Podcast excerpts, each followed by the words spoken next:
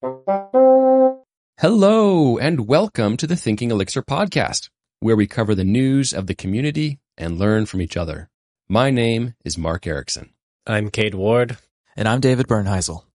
Let's jump into the news with our first story about a follow-up from episode 95, when we were talking about Rustler precompiled with Philip Sampaio. Well, Wojtek Mach shared some additional reasons why we might want to be using NIFs that are implemented in something like Rust or Zig, that it's not around performance. A lot of our discussion previously was around why Rust is a good solution when you really care about the performance. And Wojtek was like, well, hold on, hold on. There's other reasons.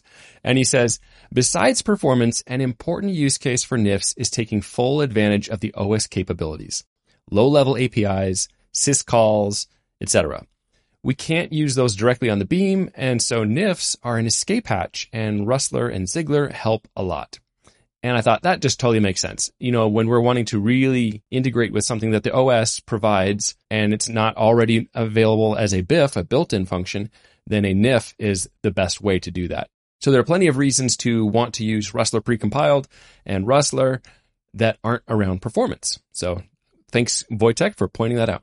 If you're the kind of person who enjoys solving fun little puzzles, or if you're just trying to look for a different way to learn Elixir, well, Exercism.io got two new Elixir puzzles. One is called Killer Sudoku Helper, and the other is State of Tic-Tac-Toe. And then I will mention that somewhat recently, I also saw that they came out with a Gen Server puzzle. So if you're looking to learn Gen Server, which can be a little bit daunting if you're new to Elixir, there's one called Take a Number Deluxe that is centered on Gen server. I feel like a, a Wordle helper would be really cool right now too. That would be timely. Yeah. a little too practical. also the news, Gleam now has a language server. Hooray, that's really cool. I remember when Elixir got its a language server, that was just a real big help in just making things work really well in your editor. So now Gleam gets to have some of that experience.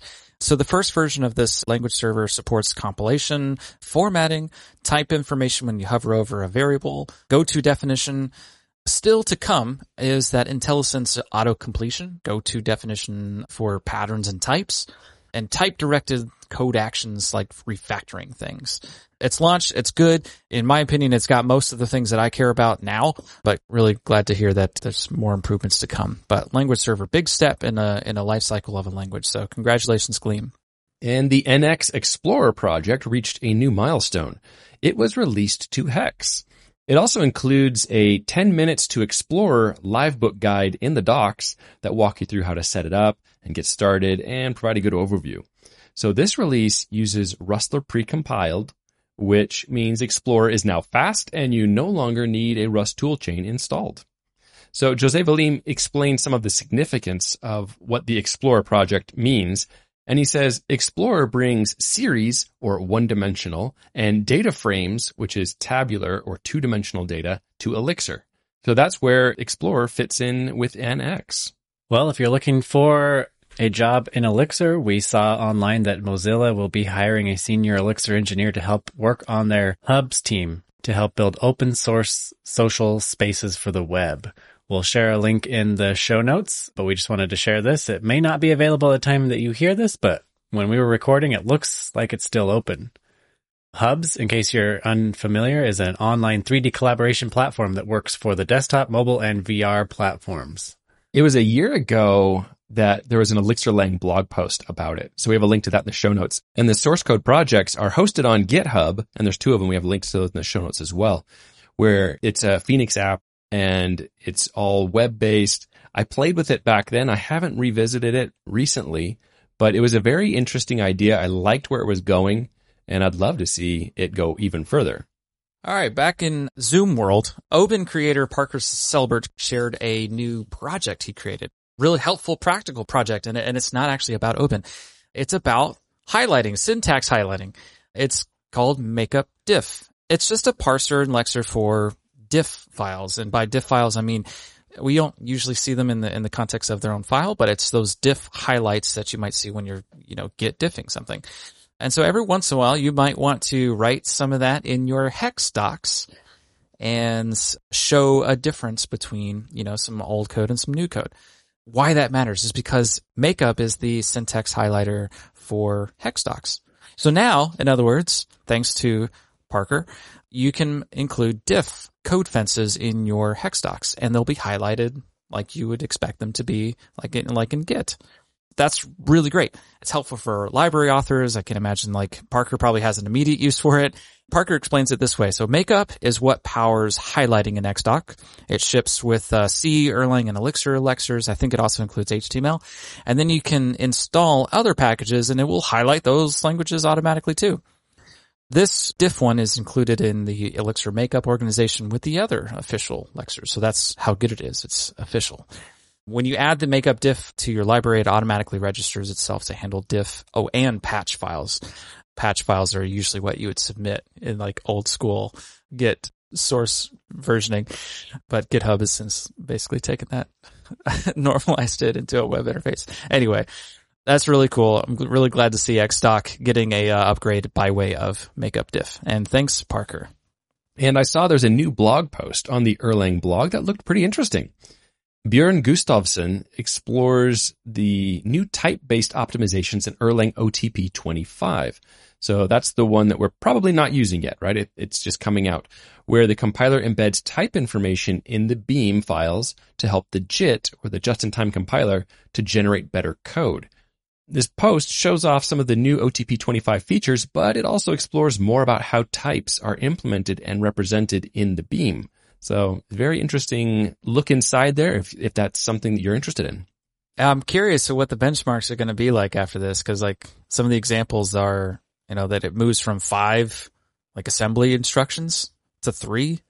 Like if that's across the board, I wonder how much a performance boost we're going to get out of this. I don't know. Maybe, maybe none. We'll see. The benchmarks will show. So Codebeam in Stockholm, Sweden has released their speaker lineup. It's a two day conference, both in person and in virtual on May 19th and 20th. So it's coming up soon. We'll drop a link in the show notes if you're interested in seeing the schedule. Here's another roundup of the other conferences that are going on. EMPEX Mountain is in Salt Lake City on May 6th. That's like right around the corner. So if you have like the time to go to, to EMPEX Mountain in Salt Lake City, you should do that. It's going to be a good conference. And that's right around the corner. So just a couple days from now. Also, ElixirConf EU in London on June 9th to the 10th.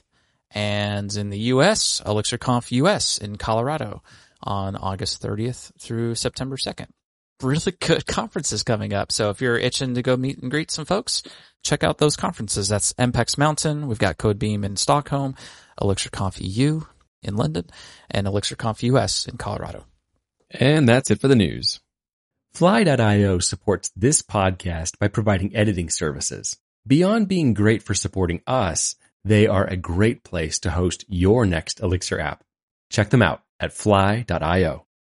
Today we're being joined by our special guest, Dave Lucia. Dave, welcome back to the show. Thank you again for having me all. So we had you with us last time in episode 75 and you were talking about RabbitMQ and Commanded and helping us get a better picture in our minds of how that works and what kinds of things that does. So if you're listening to this and you're interested in that, go check out the show notes for a link.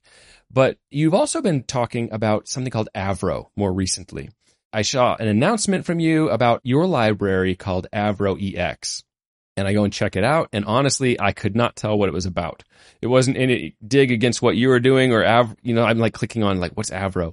And I find Avro's an Apache Foundation project. So I look at the Apache Foundation project page and I still have no idea what it's about because while Apache may be great at shepherding projects, they kind of stink at marketing. So then there's your blog actually that said, what is Avro? And started to explain. It's like, oh, I get it. Now I get it. This is like helpful. and so we wanted to have you come on and talk about Avro and Avro EX, what you've been doing there and really to help us in this space so we can recognize these kind of situations and problems and, and be able to tell when to reach for a tool like this and how it can help us. But before we get into all of that, I'd love to hear a little bit more about you. Like, where do you live and what kind of work are you doing?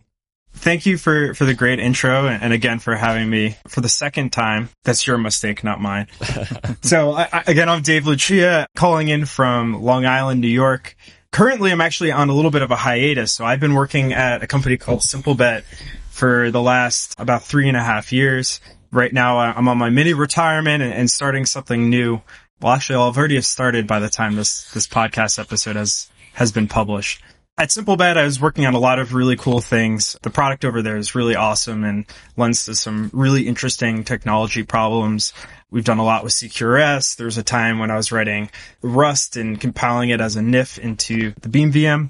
Just a lot of things with real-time data and live view and surface and all these cool things. So there's an amazing team over at, at SimpleBet and kind of all the stuff that I'm here talking about is, is really focused on, on what SimpleBet's been doing and that really interesting product. We might have to get like a, uh, like, you know how SNL has like the five time host club? They all get robes, you know, and they make a net, like a little bit out of it. We might have to do something here. Yeah. yeah Dave, Dave is getting there. You have a long way to go to catch up to Jose though, cause he's, you know, he's been on a lot lately. well, I know that Jose in his office, he's got like that really amazing, the elixir drop. Yeah. someone made that for him. I don't know what the story is behind it, but uh, I, I, think maybe if you guys built him an extension off of that, or I don't know, maybe some cool lighting. Are you saying that that's what you want as being part of this hosts club, this this guest club? what I really want is I want a purple neon sign of the Elixir logo in my, on my office. So that's that's a, a high hope, but that would be so good. That'd be so good. We've done a long introduction, you know, in our previous episode. So maybe give us the, the high, the high points here. You know, I, I know that you've worked at, was it Engadget? Oh, no, no, no. The outline. The outline. That's right. Well, there was another Joshua Topolsky. Sorry. All right. So I'm jumping the gun a little bit here. Uh, give, give, me the high points here of, of where, how, how you landed at, at Elixir. And maybe you can tease us a little bit about your next place. Engadget and Joshua Topolsky, all of the right clues. I started out my career at, at a small financial company called Bloomberg. Bloomberg is known for having the Bloomberg terminal, which is this like very expensive piece of equipment that you, if you're a financial trader, if you're in the finance world, you probably have one at your desk. I don't know what the deal is if you're, if you're a bank and you work from home these days. I don't know what banks are doing, but Bloomberg terminal is their main product. So I started out my career working on the Bloomberg terminal on their trading platform, writing C++ and actually JavaScript. Fun tip about Bloomberg is that they did JavaScript on the server before it was cool, like before Node. they actually have talks going back to like, I think like 2004, 2005 talking about that. Anyways, left the terminal and went over to Bloomberg.com, worked on the launch of Bloomberg Business, Bloomberg Business Week, Bloomberg Politics. This is back in like 2014 and met a guy named Joshua Topolsky who formerly was involved in Engadget and The Verge and Vox. He left to go do his own thing called theoutline.com. And I was at that time getting interested in both Elm, which is a functional programming language, is like kind of a functional replacement for JavaScript, which is really cool. And then got tipped off from my manager about Elixir. And the moment I found Elixir, I was like, okay, this is really cool. You can make like Slack bots and you could do all this real time stuff. And I was actually more fascinated with like the pattern matching and the, you know, function heads and all that kind of stuff was just like incredibly amazing to me. I saw that Josh Topolsky, his CTO, was looking for an engineer to do Elixir. And I was trying to push Elixir at Bloomberg and they're like, we're a C++ JavaScript shop. We don't do anything else not happening. So I was like, all right, I'm out of here. I'm going to go to the outline. I'm going to do Elixir. The outline was really cool. We were an online magazine. We built this really visually expressive website, kind of had like Snapchat type navigation on your phone for kind of like moving between articles, which I think was ahead of its time. And I don't, I haven't seen anyone do it as well as we did, in my opinion. The content of the website was focused on power culture in the future and really interesting website, had some really, you know, popular articles, but kind of lost traction.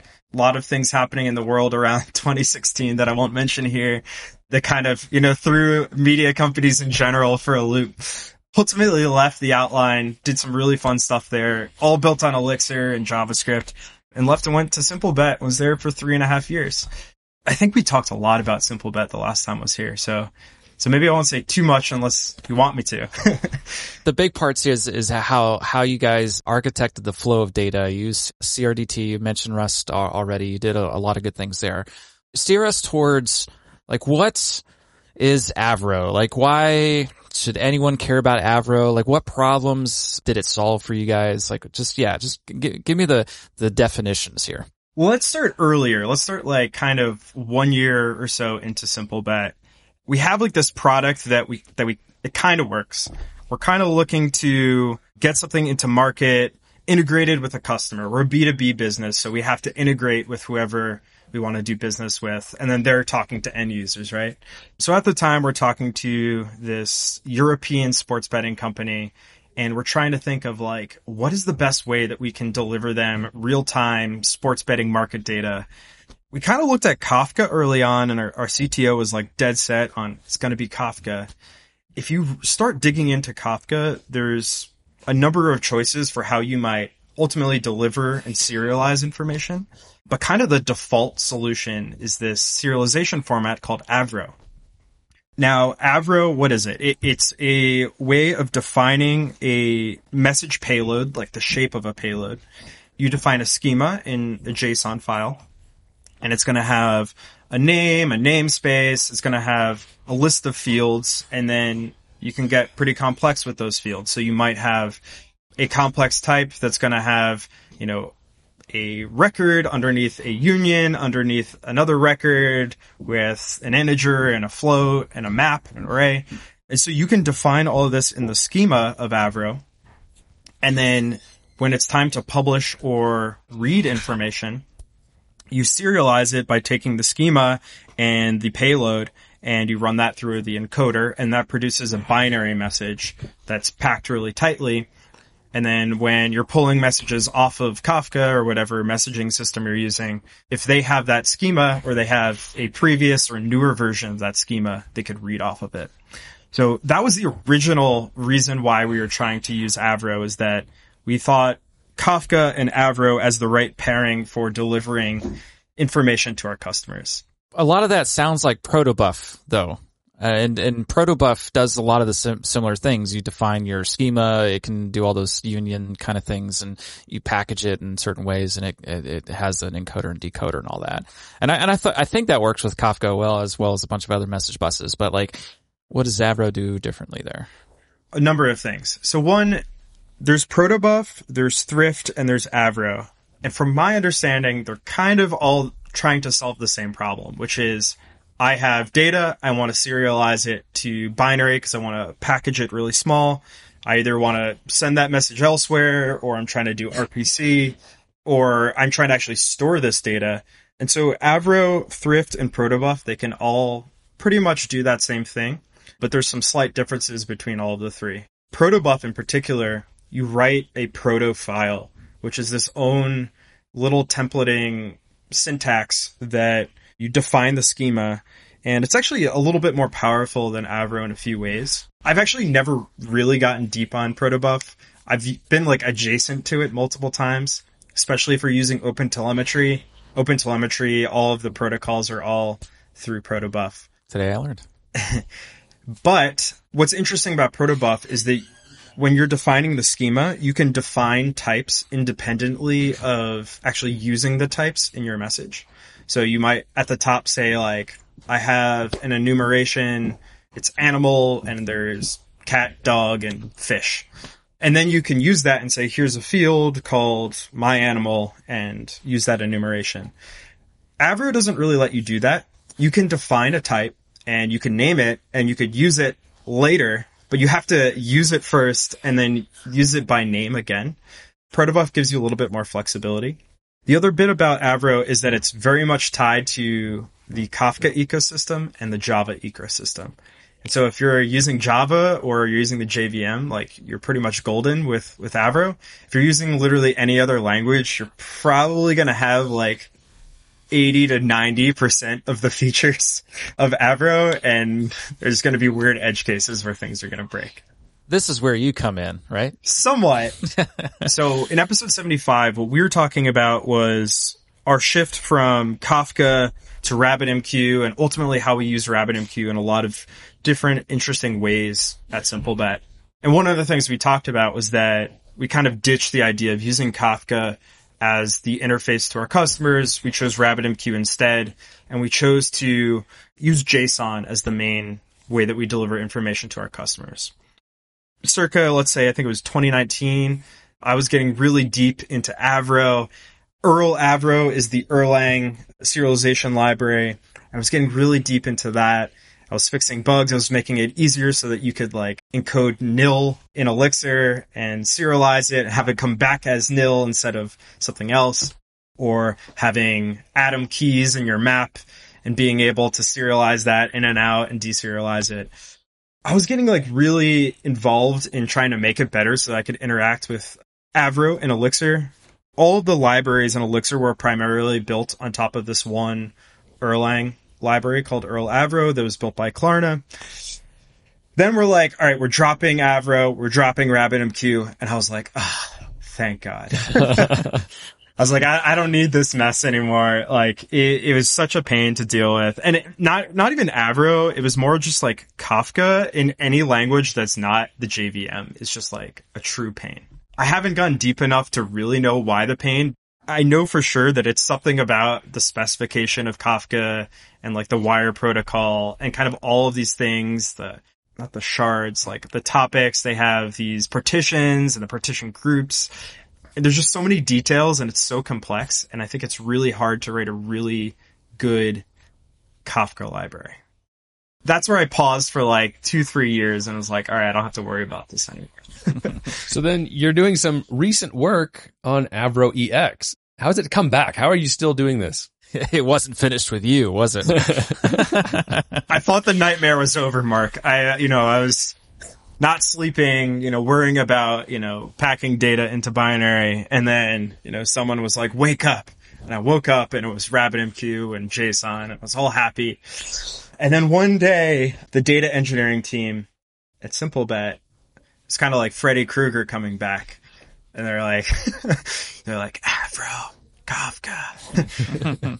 so, okay, wh- why do we why do we bring back Avro and Kafka? Well, as we evolved as a product, we started to have a lot of different systems and not microservices, but rightly sized services at SimpleBet. So we had an entire service. All it does is data collection. So we actually send scouts to stadiums and they collect information as the game is happening. And that's like an input into our system. We're doing that for college football and college basketball. We've got all this data collection happening coming into a surface application on people's phones. That comes in, then goes to another service that is actually producing all of the markets that we ultimately sell, which then goes through RabbitMQ and directly to our customers. Then we've got this like integration service that provides APIs and a UI portal management of customer RabbitMQ topologies. We've also got a system that's the backend to all of our mobile games that we offer as a white label product. So all these different systems are producing analytics data or receiving customer data. Over time, there was more and more of a need to be able to do analytics on that data. Primarily the use case for us was for machine learning. We wanted to be able to make use of historical data that we were producing in our system. Ultimately, we started looking into different data lake solutions. And the one we landed on was Databricks, which is a vendor. It's built on top of this technology called Delta Lake. Don't ask me about it because I know almost nothing about it other than how to write some SQL and query the Delta Lake. It's a lake for deltas. Yeah, obviously. Yes, yes, yes. And it's always changing is what I hear. As opposed to the Delta Pond, which I don't know exists and I haven't used, but anyways. So in order to get data into the, the Delta Lake, the data lake, you need to go through Apache Spark. And to get the data to Apache Spark, you need to deliver it through some message queue system. And the default system is Kafka. Mm-hmm. So enter in Kafka Freddy Krueger strikes again. all right. So I, th- I think we've touched on like all of the enterprise JVME kind of like tools here. I, I don't know if we've clearly said like why all that was, was necessary. Like, okay. So think I am some other, you know, developer. I'm, ju- I've just have a Phoenix app. I've just launched it on probably Fly.io, right? Where else would you run your application? Of course. Well, why would Avro come into my purview? Uh, like what, what are the problems that that would be a good tool to solve? Well, ultimately we need to get it into the data lake. And an important part once it gets into the data lake is that it's typed. And the reason you want your data types, just as you would want your data typed in Postgres, you're going to define your migrations, you're going to set up your, your database schemas. And, you know, when you query the column for an integer or a date time, you, you want that date time out, unless you're using SQLite and you're very brave. Really the purpose of, of a data lake is to aggregate information from disparate sources that are probably producing things in different formats and you need to do ETL, extract, transform, load into this data lake. Now, on the point of the publisher, so there's different originators of data, they're publishers. They know very well, or at least they should, the shape of the data and the type of the data that they're sending. When they're sending this data, it's going to go through Kafka, it's then going to go through Apache Spark, and Apache Spark is going to be the thing that's going to read it off of some message queue and it's going to write it into the data lake.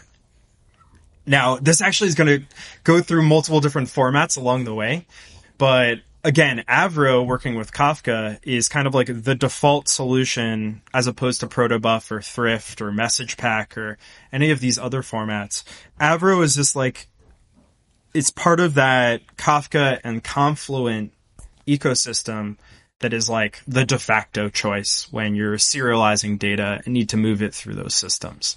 So if I were to rephrase that, the way I hear what you're describing is if I want my data for business purposes to get into Spark where I can do more analysis and, and get value, business value out of my data, then the happy path the industry has currently decided to use is Kafka and Avro is part of that happy path for encoding the data to go through Kafka.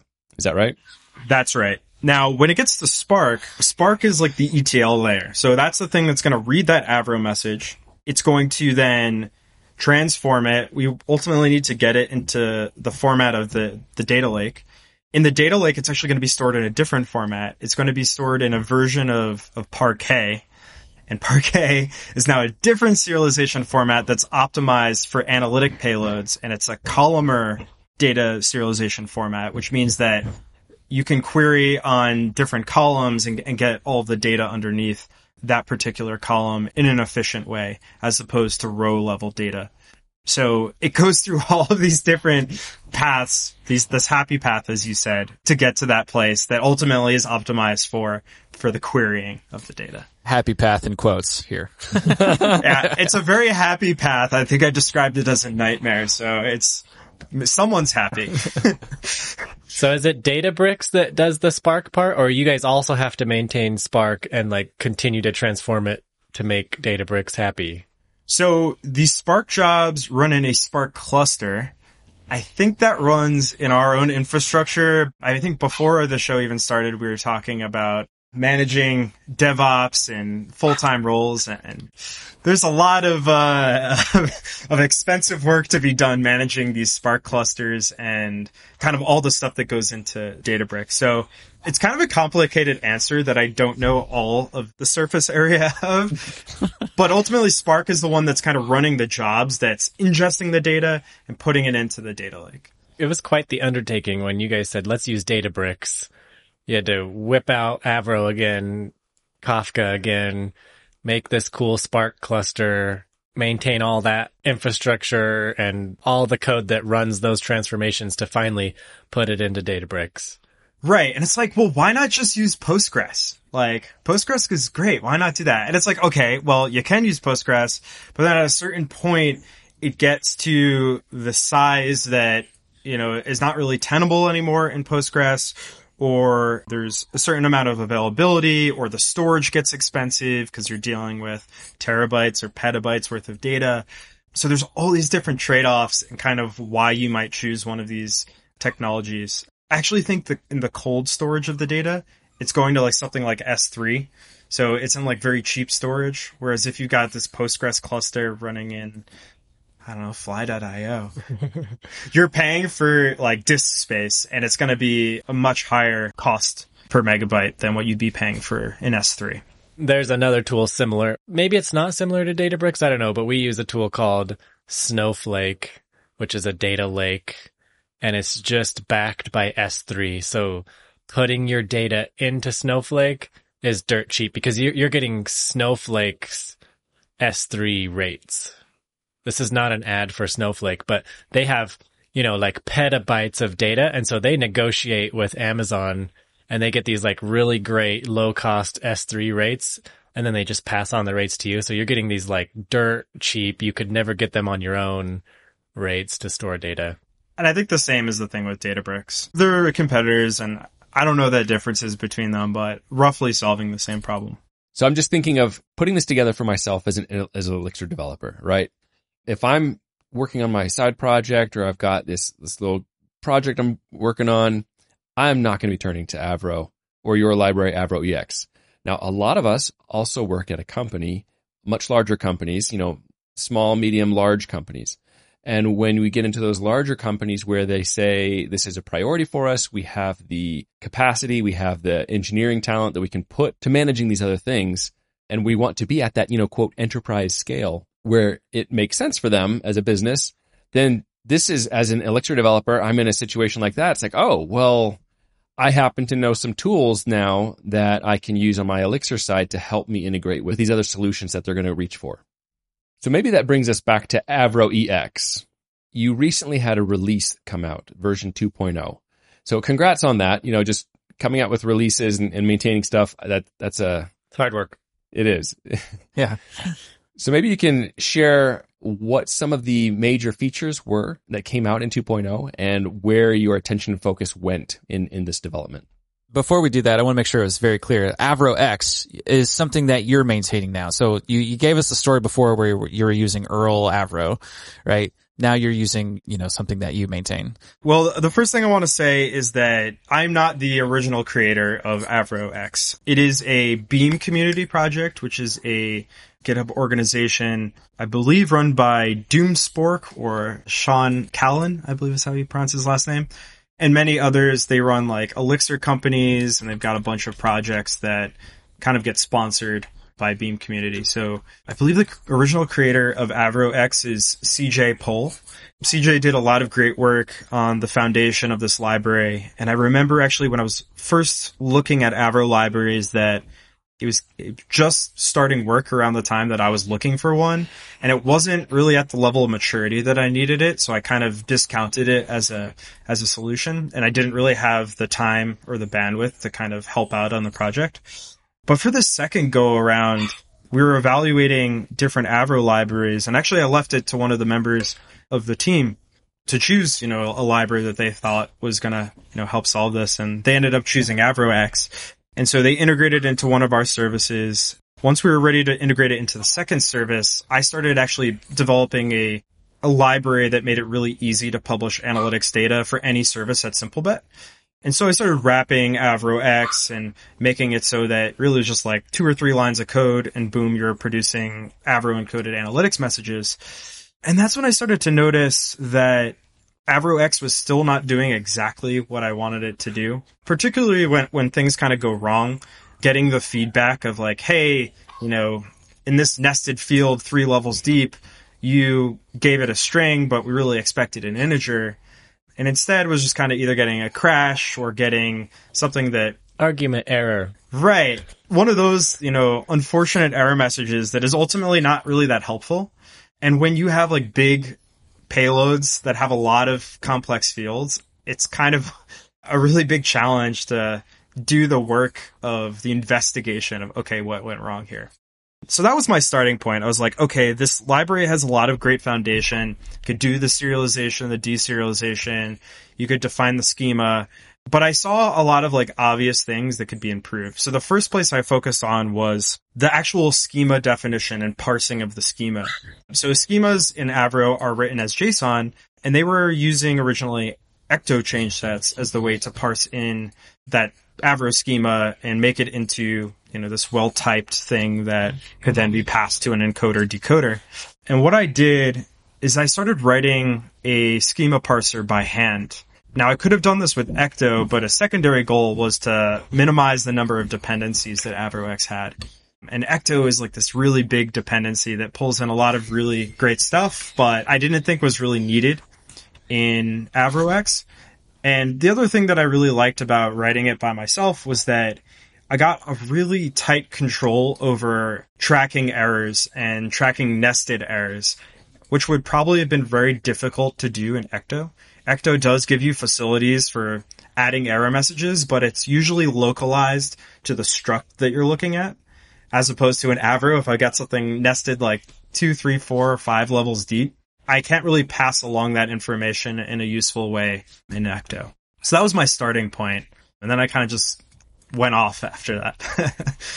I just wanted to call out, you mentioned it was CJ Pohl who is the original author of this. And so that's, that's Cody Pohl. I didn't catch that before. It's like, I know Cody. He's also in the Utah area and active in the community. So yay. Hey, Cody. Awesome job. That's very cool. That's what I love about open source where he can kick something off, help solve his problem. And now you come in and say, this is very close to what I need. Let me take it a little bit further in the direction that it's important when I was like first getting interested in, okay, AvroEx is a library that I want to build on top of, but I need write access. Like I'm about to go off and I want to get stuff done. that's, that's how I introduced myself to all these open source libraries too.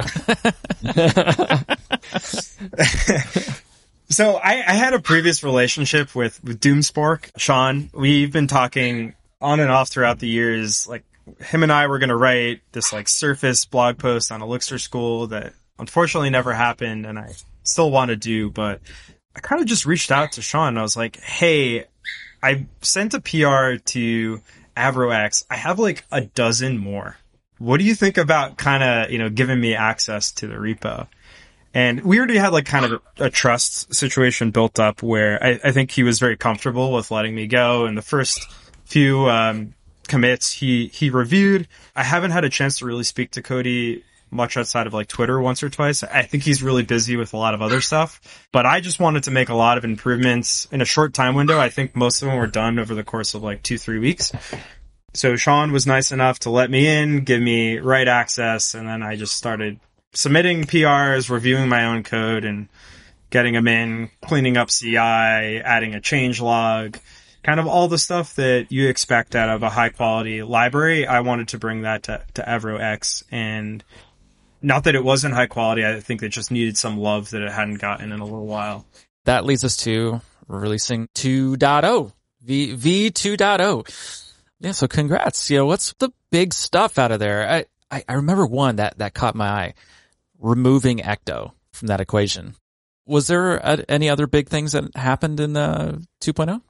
Removing Ecto was all about getting in that brand new schema parser. But I also wanted to just add a lot of features that I was missing that I wanted to see. So the first part of this was in when you were just decoding that JSON schema. I wanted to give you information on, okay, you're missing a field in the schema that you're supposed to have give me a, an error message for that. Break at compile time. You know, having the bang and the regular version of each function so that, you know, I just have that nice flexibility. If you do something like in a union, a union field where it could be one of a number of different types of like an int and a string and a float. If you put two integers, I wanted it to give you a really helpful message that's like, hey, you can't put more than one int in a union. So I really started to focus on like these very specific error messages. And that was kind of like the main part of this 2.0 release was like all those error messages and those APIs that were a little bit more flexible. The other two things that I added was a strict mode. By default with Avro, it's like very loose in what it allows you to throw at it. And there's this whole part of this, the schema registry that we didn't even really get to go into and is basically like a way of evolving your schemas and this service will let you say how strict you want to be about backwards and forwards compatibility. And so I wanted to have a way where if I was the one who was defining the schema, I could turn on strict mode, just pass it a keyword with strict true. It would give me decoding time error messages that say, Hey, you, you know, added a field that we don't recognize. You can't do that. Now, if you have strict mode off, it will just happily allow it and pass it through. But I wanted, when I was the one who was authoring the schema, I wanted really good feedback. So strict mode allows you to do that. The other things I added were around uh, schema encoding. once you go from JSON to the Elixir representation of the schema, I wanted a way to go back to that so that you can interact with the schema registry and not have to parse a JSON message, convert it to Avro format, then back to JSON, back to serialized string. I wanted to, to provide a very flexible way of doing that just so you could shoot it off. Also support something called parsing canonical form, which is like a way of detecting if two schemas are equivalent, even if they have slightly different fields in them, maybe a documentation field, for example. So adding just like all of these features that were breaking changes, but really just focused on the developer experience of this library. And I, I think it's much better now and certainly a lot of work to do. And I think most of that will be informed by if people start using the library.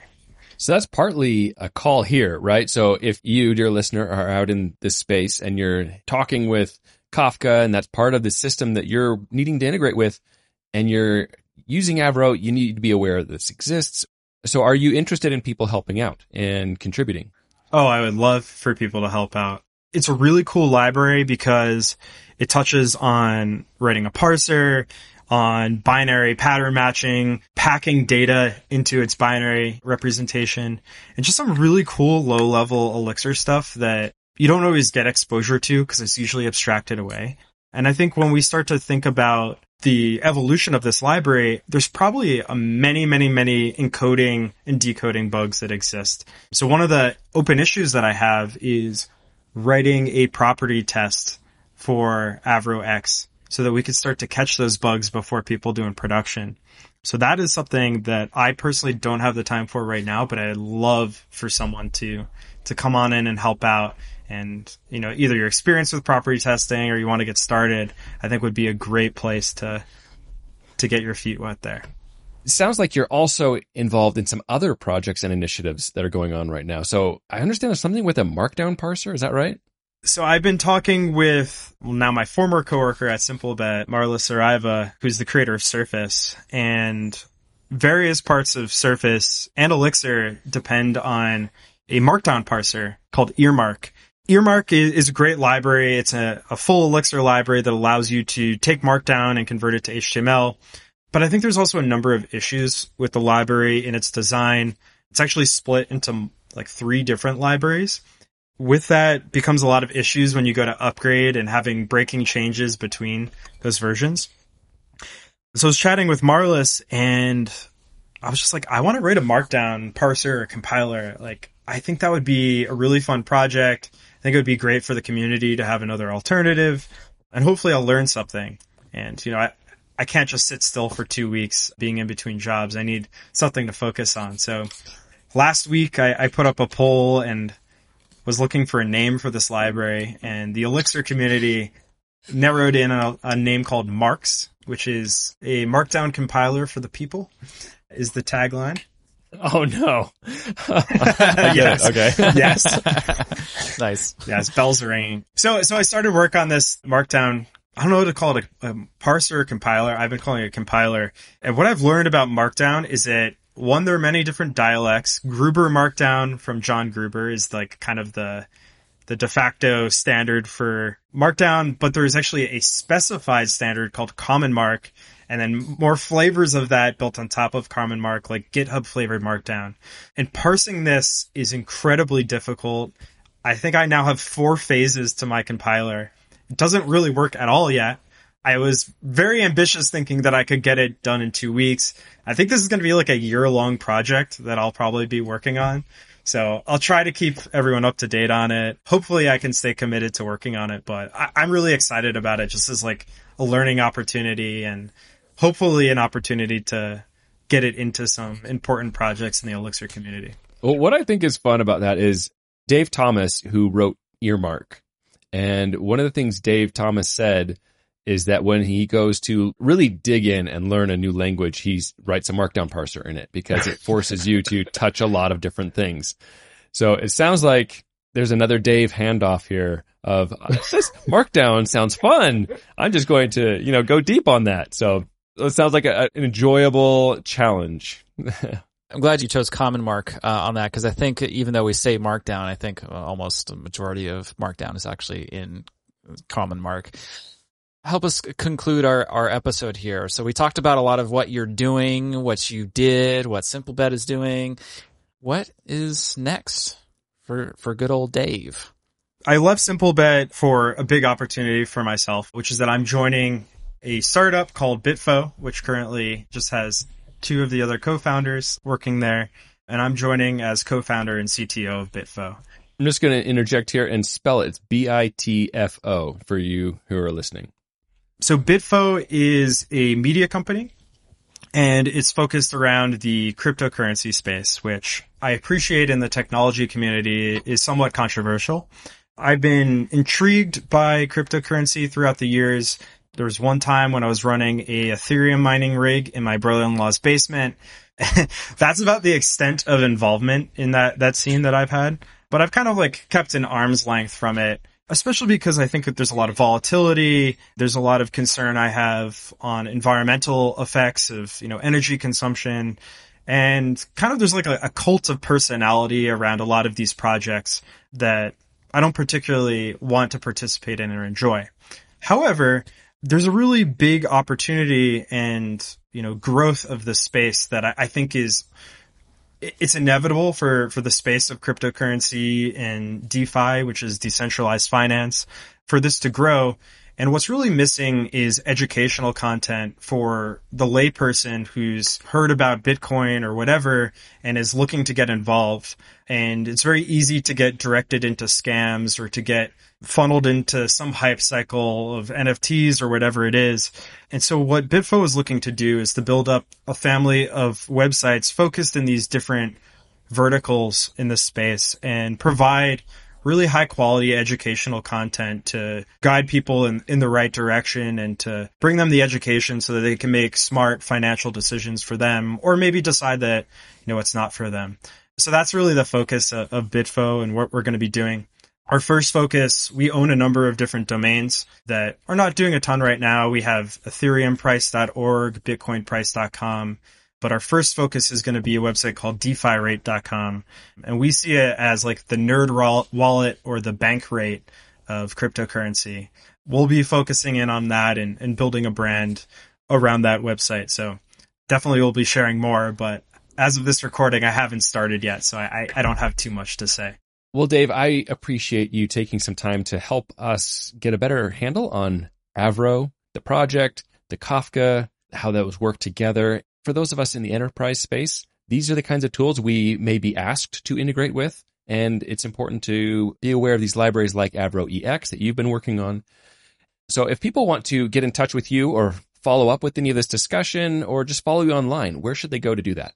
Thank you so much for having me on again. I'm excited to talk about I don't know. I don't know. We're going to talk about the next time, but hopefully, hopefully it's Marks in the Markdown parser. Uh, so you can find me online. I'm pretty much Davy Dog 187 everywhere online, GitHub, Twitter. My DMs are open. Please come and chat. I love Elixir. I love this space. I, I, love this podcast. I listen every week. So really just want to welcome more people on. If you're, if you're interested in Elixir and getting involved for the first time, you know, I'd love to, to help and, and point you in the right direction. Or if you're interested in any of these projects, please do let me know and I'll, I'll help you get onboarded and get started.